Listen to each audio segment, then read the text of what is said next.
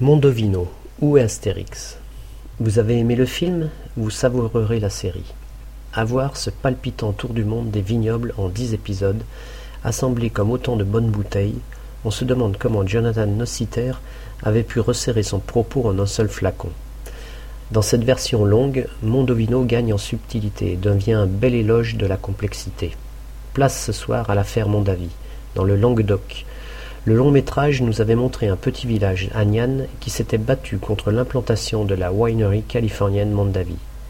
À la tête du combat, Émile Guibert, le vin est mort, propriétaire du prestigieux domaine de Domas Gassac, héros un peu cabotin de la résistance du terroir face aux propagateurs du goût unique.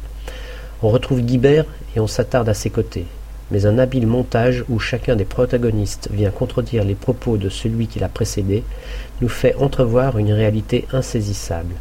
L'affaire se corse lorsqu'on découvre que ces valeureux villageois qui ont bouté les ricains hors de leur terroir sont prêts, Guibert le premier, à faire place au vigneron Gérard Depardieu, enivré par son nom magique, lequel Depardieu, il est vrai, a promis de ne pas défricher la montagne.